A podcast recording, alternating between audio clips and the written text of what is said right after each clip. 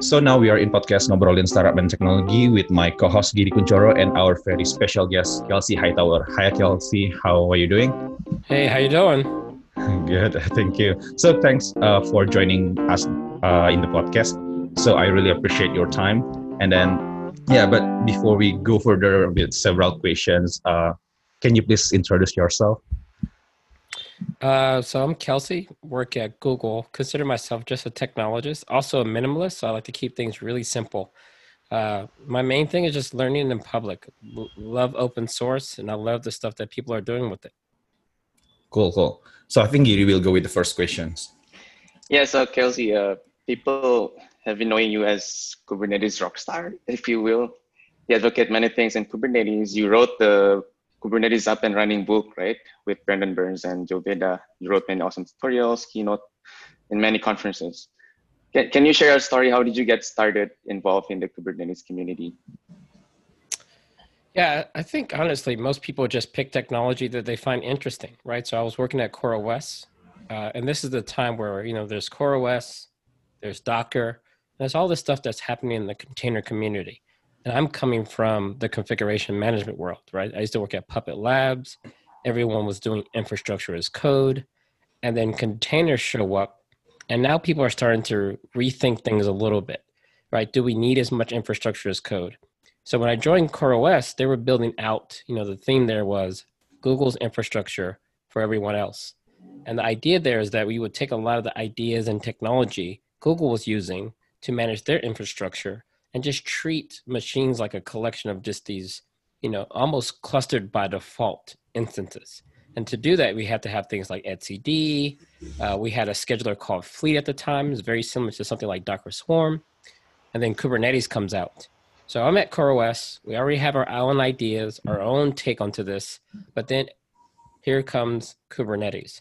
And when I looked at it, I was like, wow, this thing in my eyes was much further along it also had a lot of that Google DNA wrapped into it. For example, a lot of the things that you see in Kubernetes, a lot of it is described in like the, the Mesos paper or the Borg paper, where they talk about how these things work, the ideas behind them. Now we saw them on in open source form. So I just got interested and started contributing, even though I was still working at CoreOS. Halo pendengar podcast ngobrolin startup dan teknologi. Kalau kalian pernah dengar istilah data driven organization, ingin memperkaya pengalaman dan jadi bagian dari perusahaan yang berhasil menggunakan big data untuk produk mereka, nggak usah khawatir lagi. Traveloka is hiring for data engineer for fraud AI platform. Tugasnya apa aja? Sebagai data engineer, kalian akan punya tugas untuk mengimplementasikan data pipeline yang nanti akan digunakan oleh data scientist untuk kebutuhan fraud discovery. Jadi, kalian akan merancang sistem yang menggunakan berbagai macam database, kemudian membuat aplikasi real-time streaming yang nantinya akan dipakai untuk kebutuhan training dan testing dari machine learning model. Requirement-nya apa aja? Yang penting kalian harus paham software, tools, dan trade-off apa aja yang dibutuhkan untuk berbagai macam use case. Contoh kapan mesti pakai batch dan streaming pipeline, dan kemudian apa bedanya Beam, Spark, dan SQL, dan lain-lain. Kalian juga harus familiar dengan salah satu bahasa seperti Java, Python, atau Go, dan kalian punya pengetahuan tentang machine learning model lifecycle management dan toolkits kayak Kubeflow, dan yang gak kalah penting adalah kalian bisa nyaman bekerja dalam lingkungan yang berubah dengan sangat cepat. Jadi buat kalian yang tertarik, kalian bisa cek langsung lebih lengkapnya di bit.ly slash traveloka ngobrol ai platform dan linknya juga bakalan ada di deskripsi podcast gue. Jadi tunggu apa lagi? Let's join ambitious growing team in building large impact consumer product and service with technology. Traveloka dulu, kerjaan seru kemudian. So you, you've seen a Kubernetes community from very small. It wasn't Nexus there. And right now the community has grown so much, right, into one of the biggest projects in history. Many, many contributors all around the world have been contributed. So did, did you, uh, uh do you have any journey, inspiring journey that you want to share there in growing the community? I mean, anytime technology works, that's what's supposed to happen, right? It's supposed to get bigger over sure. time. As it becomes yeah. a little bit more useful, it gets bigger. I think the thing that's unique about Kubernetes, I mean, there's other great communities, don't get me wrong, but Kubernetes has done a really good job of dealing with the tension that many of the contributors are also part of a larger vendors. They have competing ideas.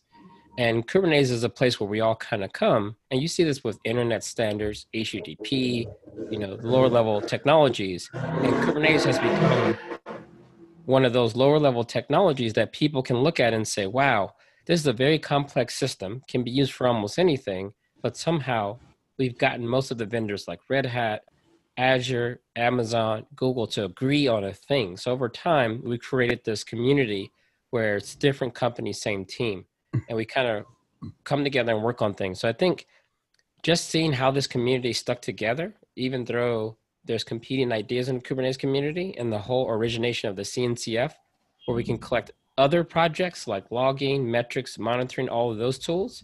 I think that's fairly interesting and unique to the Kubernetes community, at least for this infrastructure stuff. Okay. Cool.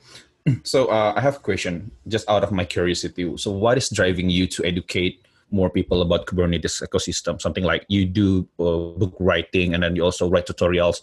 The famous tutorial that you write, uh, I think it has been mentioned many times in here in Indonesia, uh, is Kubernetes the hard way. What driving you on doing this kind of things? So when you think about technology, it's one of those careers or professions where it's easier to get in than other professions like being a lawyer, right? You got to go to college, you got to have a degree, you have to pass the bar. There's lots of professions where you have to have credentials before you can really get started and start practicing, and for good reason. But when it comes to technology, I consider myself self taught, meaning I didn't go to college, I had to buy books. The only reason why I was able to get started as easy as I was is because other people were sharing. Other people were writing books. Other people were putting things online. So the least I could do is return the favor. You know, the way I learned, I'm hoping that I can also be the entry point for a lot of new people that are coming up. So I derive a lot of value of learning things myself. And to cement that learning, one part of the process sometimes is teaching, right? So getting on those keynote mm-hmm. stages, taking things that I'm interested in, and then literally trying to explain it to someone else really helps with my own understanding. So there's a little bit for me and there's a little bit for the community. Yeah. Yeah, I think that's the same thing that I feel when I share something to community. Uh, usually I'm not just teach them how to do things, but I also learn uh, how to improve everything from myself. It's, I think I, I learned the most when sharing. Yeah. There has been very effective learning tool for me. Yeah, when you before you can share something, you you have to get to some level of understanding, right? So even when mm-hmm. I'm new to a system, a project, the time I take to really formalize what I'm learning, formalize my ideas to the point where I can start telling them to someone else, you just got to go a little bit deeper than when you don't have to do that. Yeah, agree, agree. Okay, so uh, we we are going to discuss something about Indonesia, and I think Giri will start the question. Yeah, Kelsey. Uh, anything you know about Indonesia? No, I've been almost everywhere in the world, but I've never been there. And, and you know, to me, as many places places of I've been in the world, from Australia to Hungary to Japan, most things are fundamental. This idea that humans are trying to solve problems and we want to leverage the best technology to do it. Bonus points if we don't have to build that technology from scratch. That's the overarching theme I've seen everywhere within the world and different tools make sense to people at different times. That's true. Can Can you guess how many islands we have? Oh man, this is, sounds like one of these trick questions. So it's probably like probably like 150. No, it's okay. we have how many? Uh, seven, 17,000. See, you, so what's an island? So now that brings me to a, a question. What what do you deem an island? Sure, probably a land cover surrounded by. so there's seventeen thousand. Thousand five hundred. How many have you? How many have you been to? I think less than less than twenty. I guess. Even, even for us, less less than ten, probably. I mean, do they have bridges connecting some of them? I, I would imagine. Uh, no, no, no. no. Uh, yeah, it's it's a bit challenging, right? Yeah. Lots lots of boats. Lots of boats, uh, lots of flights A couple of islands get connected recently with bridges. Oh wow! All right, now I got to visit. You have me intrigued now. And sometimes, uh, because it's kind of challenging to build bridges, sometimes the earthquake is just there. Yeah, earthquakes and bridges don't usually work out well. yeah, so uh, Kelsey, uh, Indonesia has just really started our uh, tech industry, basically.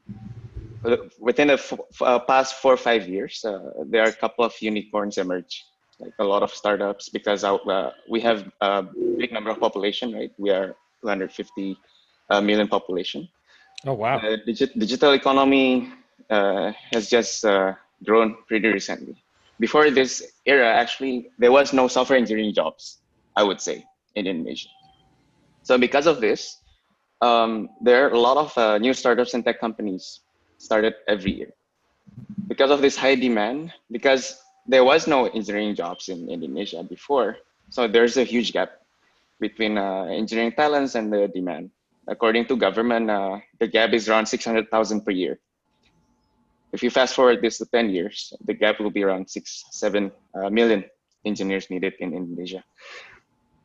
So yeah, uh, because of this, uh, I had a chance to give talks in a couple of KubeCons as well, and I we didn't see Indonesia uh, had communities that back then, so we started one in January this year. Within less than a year, uh, uh, the community has grown from zero. Now we have three thousand members, expanded oh, wow. to uh, two or three cities. So the enthusiasts are super high if people are very eager to learn in the community, self-taught, as you said, uh, people are learning from uh, tutorials, from books, from blogs. Do you uh, have any advice to this young engineering folks in Indonesia to grow in this kind of environment? So there's there's no substitute for experience, right? And I think people are going to have to learn a lot just by by doing things. And I think the thing to kind of keep in mind is that you can't you just can't learn everything right away. Most people will look at all this stuff, especially if you're coming into the field at this point in time. And if you look at KubeCon or the CNCF landscape, right, this thing is like 200,000 logos and yeah. icons. and some people do stand and look at this thing and say, I need to learn all of those logos and what they do, and then figure out how to use them. And that's, I think, the wrong approach. I think the right way to do this is with a bit of pragmatism. Figure out the exact problem you're trying to do. So let's say you work in finance or banking and you need to build a mobile app, then the things that are going to be high on your list are going to be things like Swift for iOS development, maybe some RESTful APIs. You can host that wherever you want. gRPC starts looking a little bit interesting because you can get a little bit more efficiency from the mobile app to the back end. And maybe that's how you start with those technologies. Everything doesn't have to be cloud native. Cloud native is just an idea to explain why some of these tools are the way they are, where they come from, their origin stories. But that's not necessarily the end of the road. So I think for anyone looking at these technologies, you got to treat it like going into a hardware store, right? You need some tools to fix something. Figure out the problem first, make sure you kind of understand that problem, and then pick and choose the tools you need just for the problem. And you'll get to the other stuff later when it makes sense. So, so you're suggesting uh, to look at the, the closest problems to our daily life first here, and then figure out what, what solution we can uh, uh, we can build, right? Exactly. I think about some of those countries who missed the whole kind of down of the internet, where they dug up the ground and ran a bunch of cables on, in the ground. Some people now are kind of skipping some of that and just using cellular towers for their their internet setup. Like, do you really need to go relive?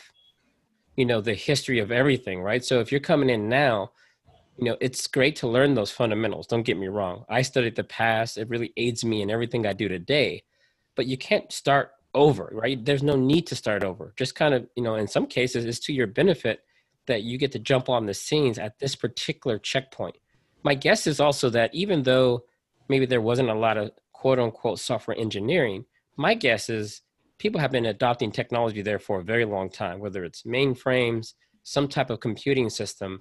It's just now that this thing is catching up, this new idea is starting to spread. It's just now hitting your ears, and now you're starting to have the market to, adjust to it. Yeah, that's very true. Thanks for the advice. So, uh, yeah, as as you might uh, know, right, you rarely met any Indonesians and KubeCons or any open source community out there. Indonesia is in this case underrepresented, I would say.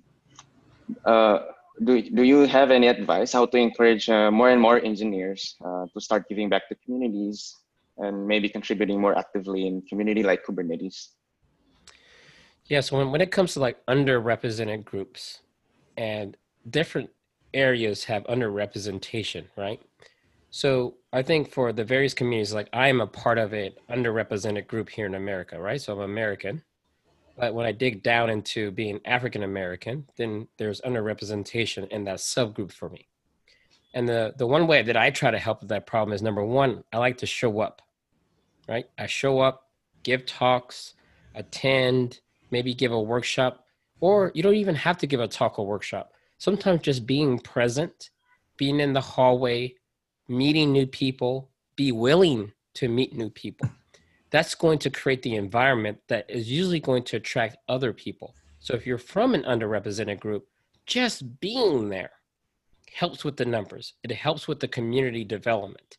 It helps someone meet someone from Indonesia for the first time and you can tell them about your world and what the opportunities and the challenges are.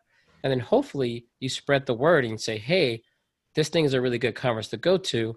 And now you're going to be closer to the source of the underrepresented group. So as you go back to Indonesia, you're starting these meetups. My guess, you're going to be directly responsible for the next 10 to 100 people who come from Indonesia and start attending these things. My guess, speaking at these things, and then showing additional leadership in the community.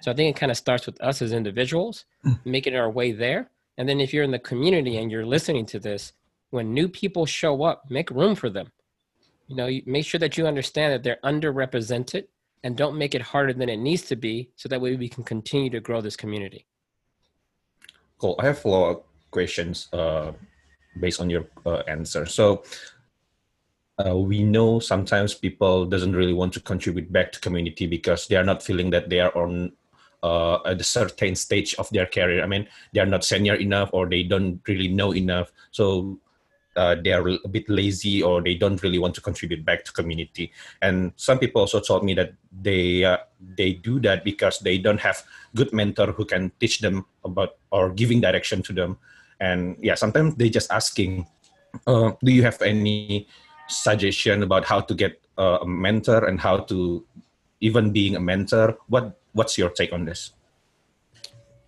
so all communities have this problem Mm-hmm. First of all, we have to understand what contribution is. Contribution isn't just writing code okay. and pushing it to the repository. If you think that that's all that runs an open source project, then that's just not right. I think we got to make sure we understand what contribution is. Some form of contribution is starting a meetup, giving yeah. people a place to come and learn. That's a huge contribution because what will happen is you're going to attract people. and Then maybe one of those people may decide that they want to contribute some documentation or improve an existing project. Another mode of contribution is writing blog posts, sharing ideas. I mean, just all of these things count in terms of contributing. The imposter syndrome, right? There's this idea that everyone else is smarter than you are. Therefore, you don't want to reveal yourself. You don't want to show up and say anything because people may find out that you don't know what you're talking about. The truth is, not everybody knows about everything. Yeah. So once you kind of understand that and believe that, then you understand that you always have something to contribute. For example, if you learned Kubernetes just five minutes ago, so you have five minutes of Kubernetes experience, that's five more minutes than the majority of the world. So at that point, you have the ability to educate the other parts of the world who are just starting from zero. So I think everyone has something to offer, and, be- and believe me, being a beginner I think is where the best teaching and learning happens. So when I give keynotes, I remember speaking at places like HashiConf from the HashiCorp. They make Packer and Terraform and those tools, or ChefConf. They make uh, Chef, the configuration management tool. And in those, I remember the last keynotes that I'd given at both of those conferences was me learning their new technology the night before, and then taking that what I learned in just a few hours and pairing it with something that I already know and showing the audience how they work together, people found way more engaging because I'm coming from this. I'm not skipping some of the low level details. I'm coming from ground zero up into a level where I can keep everyone engaged. So it's very important to even, uh, I call it learning in public. Make sure that you are always willing to share because you're going to help someone. I guess that's what we are trying to uh, advocate here as well because it's so hard to find speakers. We do have monthly meetups, right? And mostly people don't have experience. So what we really encourage them is just to to learn. Uh, we could also help, uh, you know, uh, preparing the materials, learning from ground zero, as you said, and then sharing it in the meetups. I guess that that has been pretty effective so far. Yeah, and you see this as you kind of right there in the heart of it. Sometimes just telling people that you only have to give a five minute talk or a six minute talk, something that makes them feel a little bit more comfortable.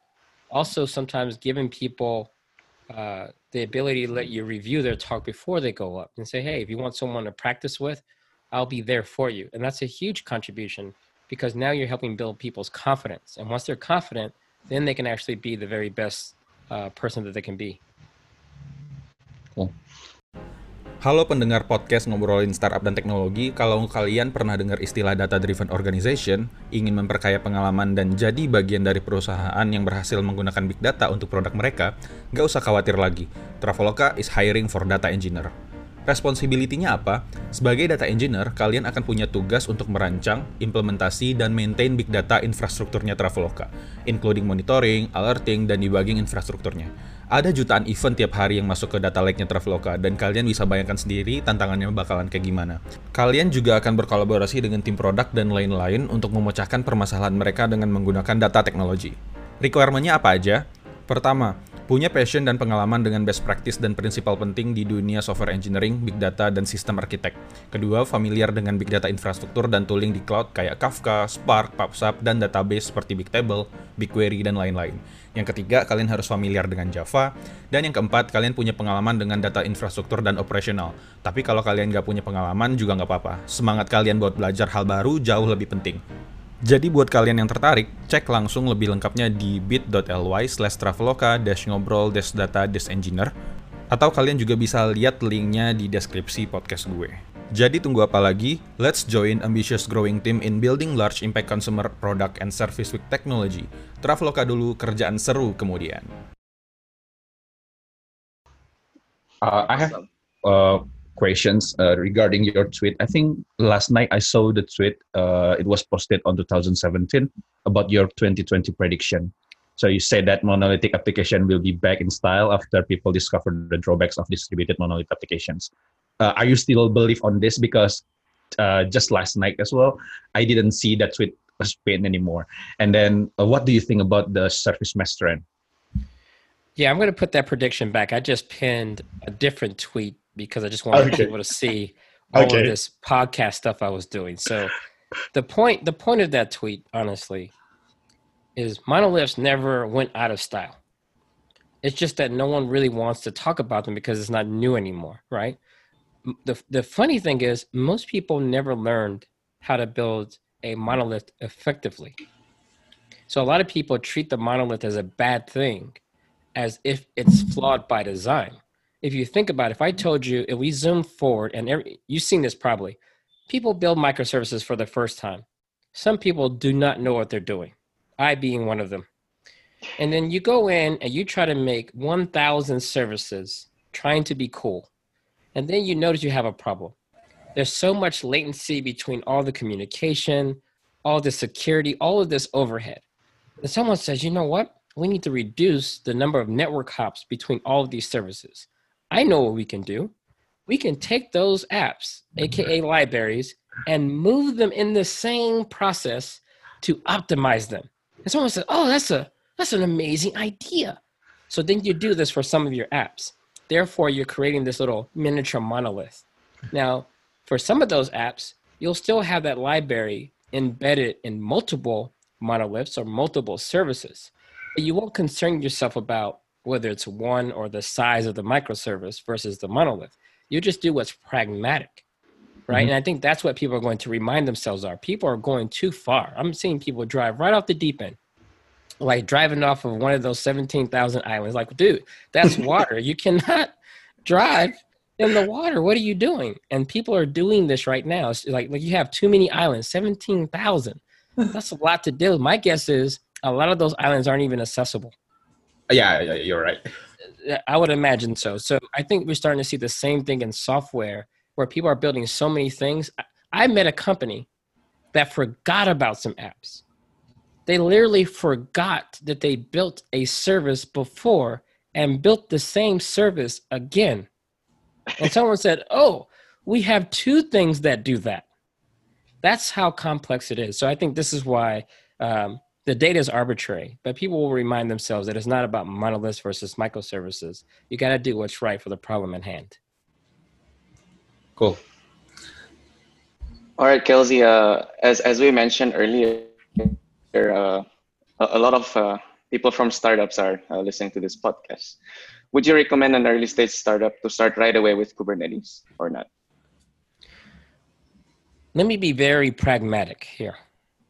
Like if I'm being super pragmatic, let's say you're a startup and you want to go after maybe let's say car insurance, right? You're gonna have a new type of insurance that charges per mile. There are companies doing this now. So your first order of business is to make sure you take care of that and get some customers. Make sure that you get the rules and regulations right. Make sure that you can bill people. Make sure you're just doing all the right things. So on day one, Kubernetes is not the number one thing to think about.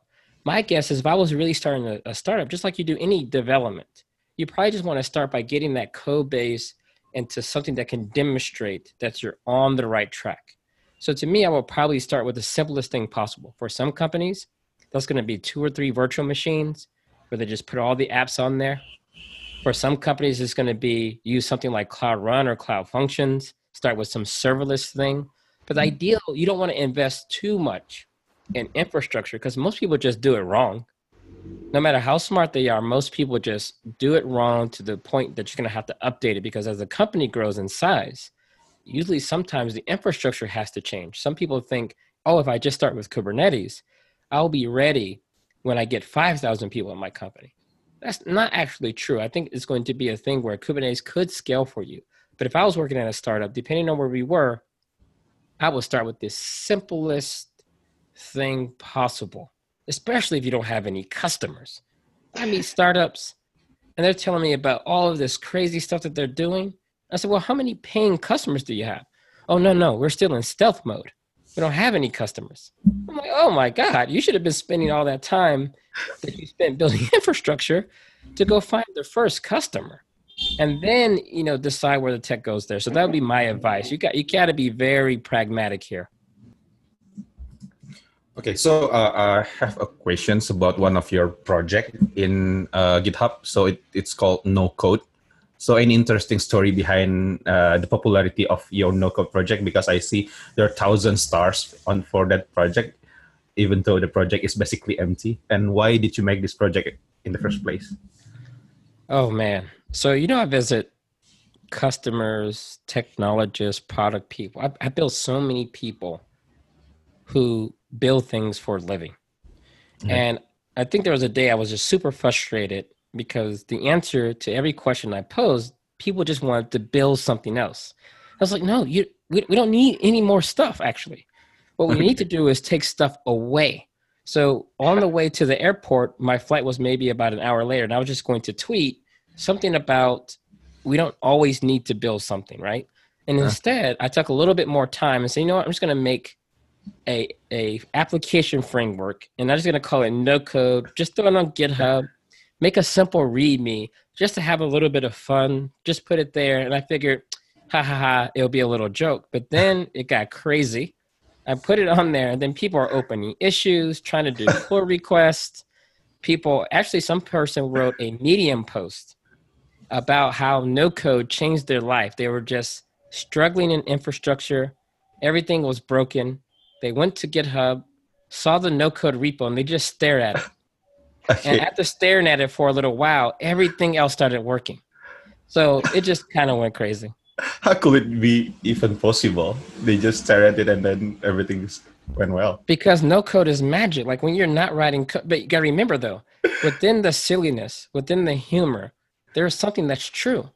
Okay. A lot of times when you stop trying to write the code and you just take a break, then the solution comes to mind and you say, you know what?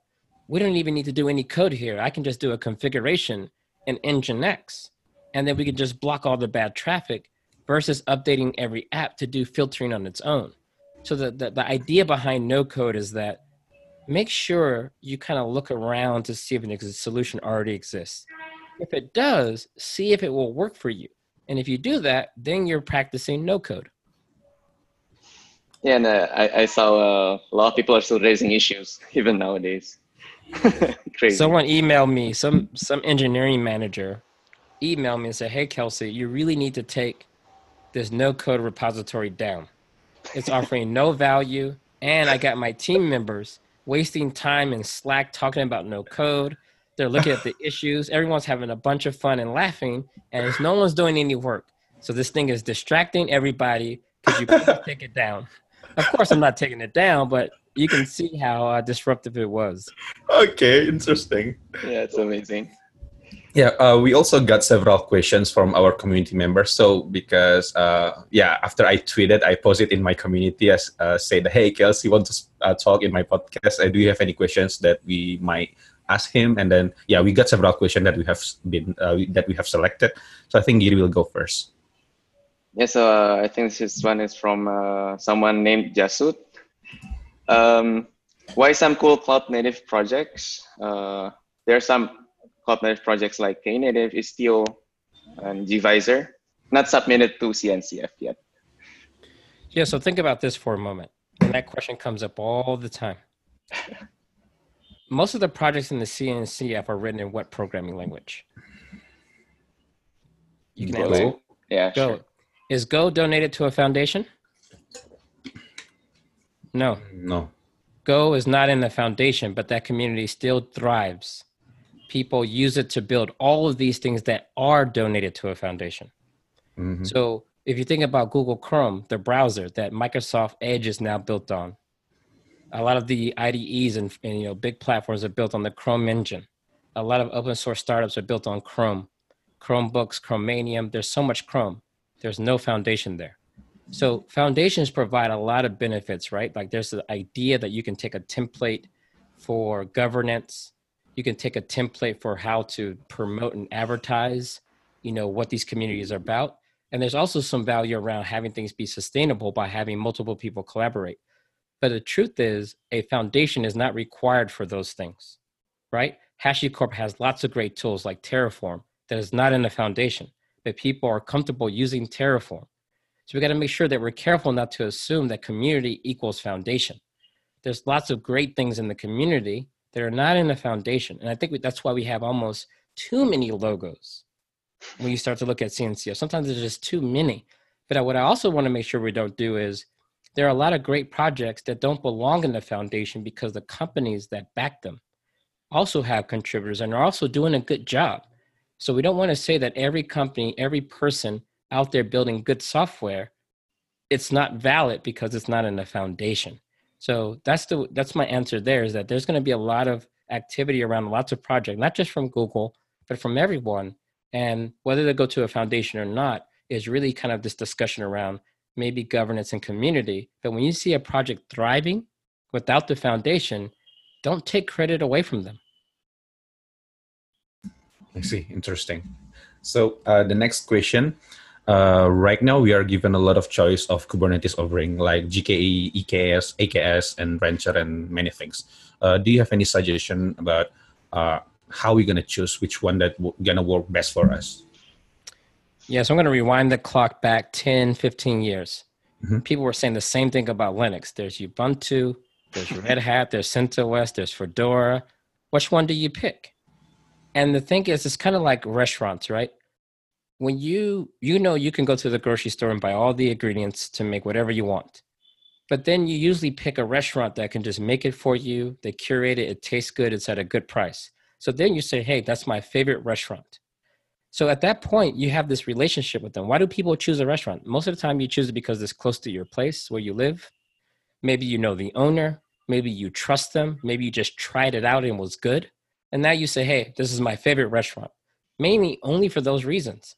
The same is true, I think, of Kubernetes. Kubernetes is a what you see on GitHub is almost impossible to run without any extra things. For example, if you want to use Kubernetes in the cloud, you need the cloud provider integration. And each cloud provider, and I'll speak about the major US cloud providers Amazon, Microsoft Azure, and Google Cloud, they have to provide this set of extensions to allow it to even work in order to create load balancers and to attach storage.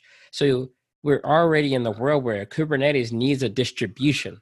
So I think you have to just decide if you want to do something like embedded systems, then maybe K3S from the Rancher folks is nice because they've shrunken Kubernetes way down to like 40 megs. They make it where there's no etcd. They have SQLite instead.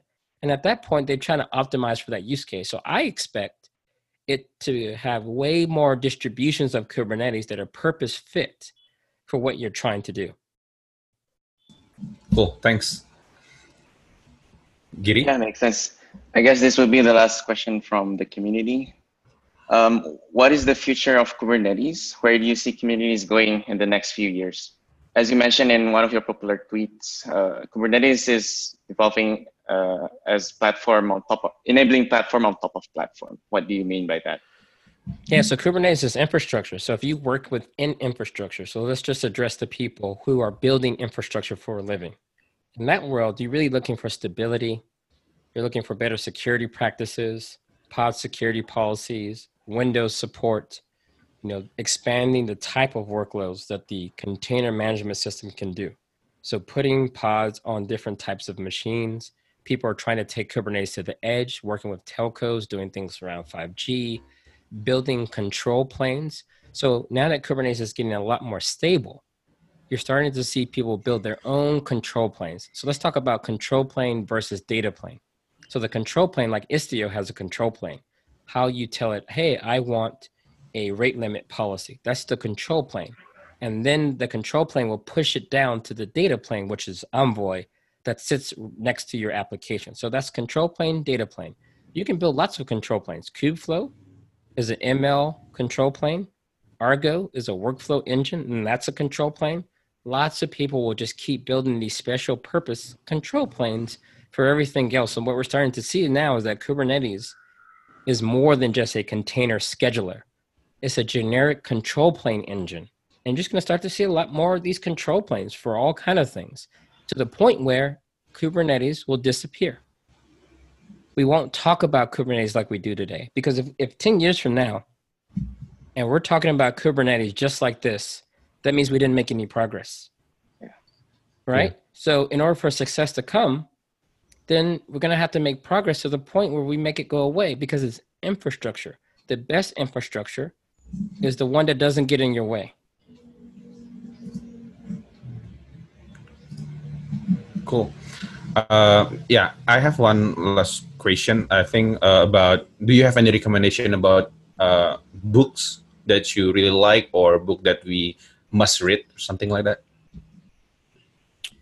All the books I like and recommend to people have nothing to do with technology. Okay.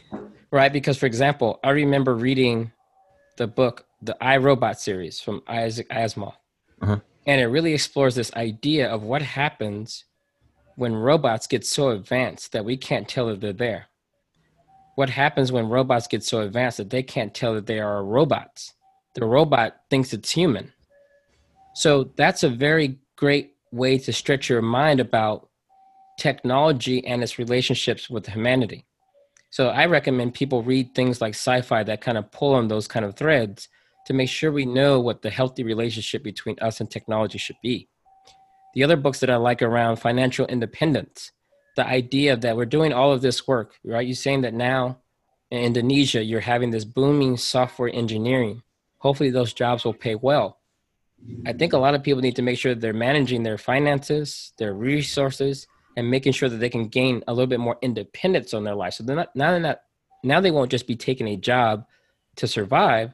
You want them taking the job that's the right fit for them. And then when they do work and earn money, they can create their own companies or hire other people or choose not to work at all. So I think that level of financial independence, that financial intelligence, all that just goes to make you a more well-rounded human being. So understanding who you are and your relationship with technology, and then understanding what to do with the value that you're creating by going to work every day. If you have those two things, then when you show up in these communities, you can be a much better and well-rounded person when you think that way. So that's why I like to recommend those things because I think they make me more of a complete person. Cool. I think we have all of the questions right now. Thank you so much, uh, Kelsey, for speaking with us. So, guys, I hope all of you can get inspired from this talk and will start your own journey to do something and give back to communities. Uh, yeah, maybe Kubernetes communities or the other communities as well in here in Indonesia. And if you have feedback or idea about who should be the next guest, feel free to let me know in Twitter at Imrenagi. And yeah, once again, thank you, Kelsey, for joining us. Uh, yeah, that's all see you next time. Awesome. Thank you. Yeah, thank you so much, Kelsey.